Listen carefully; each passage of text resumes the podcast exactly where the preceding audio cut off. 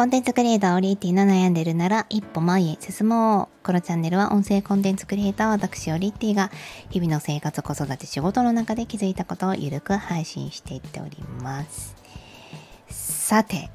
さて今日は何を話そうか。えー、ジブリの話をしようかな。好きなジブリ。まだ君たちはどう生きるかを見に行けておりません。ちょっと見たいという気持ちと、まあもういいかなっていう気持ちと半々なんですけど、ジブリ作品はめちゃくちゃ好きですね。なぜなら、あの、私が幼少期に、親が私に見ていいよって言ったアニメは、ジブリとディズニーと NHK だったんですね。えーま、なので、クレヨンしんちゃんとか、えーまあ、ドラえもんは、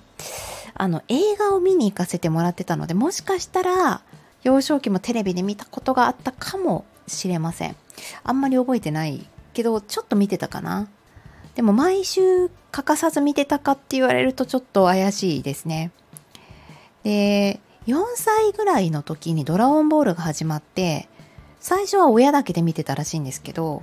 あの、引っ越しをした時に、なんか引っ越しって結構時間がかかって、で、子供って邪魔じゃないですか、多分ね。私がね。私が邪魔にされてたってことね。あの、まあ、でも私も子供連れでけあの、引っ越しをした時に、やっぱりすごい大変だなと思ったので、その気持ちもめちゃくちゃわかるんですけど、なんかその時にレンタルショップで大量のビデオを借りてきて、ドラゴンボールが家でめっちゃ流れてて、で、そこからは毎週水曜夜7時とかでしたっけ、ドラゴンボールがなぜか見るみたいなそんな生活になりましたので「ドラゴンボール」は初期はちょっと分かんないですけど中期ぐらい Z ぐらいとかはめちゃくちゃ知ってます。で何の話？ジブリでございますよ。ジブリはまあ、全部見ています。海が聞こえるとかはレンタルで見たので正直ちょっと薄い記憶しかないところもあるんですけれどもあと最近のやつですね。ハウル以降ハウルまでは見てますけど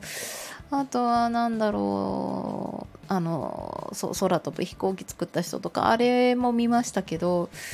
まだ3回ぐらいかなでも見ても。だから初期の方ナウシカトトロ魔女の宅急便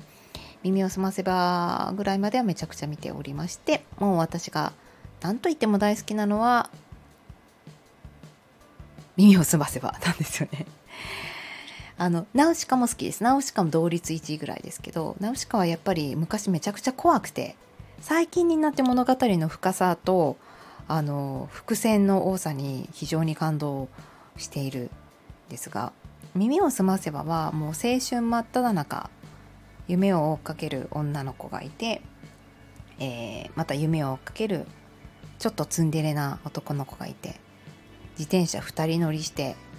夜中にコツンとね訪ねてきてもうほんと青春でした。もう月島しずくちゃんっていうあの主人公。あの子になりたくって私はあの Z 界っていう通信教育をやっていたんですけれどもそこのペンネームに月島しずくというのを入れてたぐらいです。あの月島しずく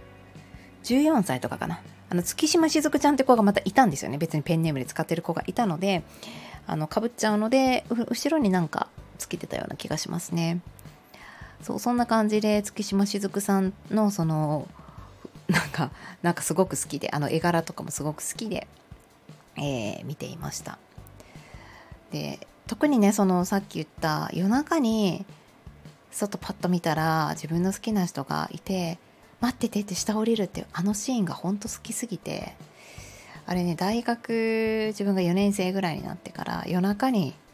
夜中に今の旦那にねこっそり迎えに来てもらうってことをやったんですよね。あれ結局バレてたのかな家。一回電話かかってきたから多分ちょっとバレてた気がするんですけど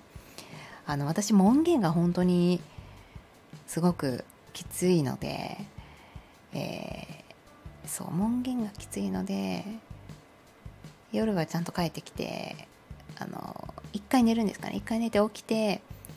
静まって向こうが夜勤のアルバイトとかで終わった後に来てくれてそーっと家を抜け出したことが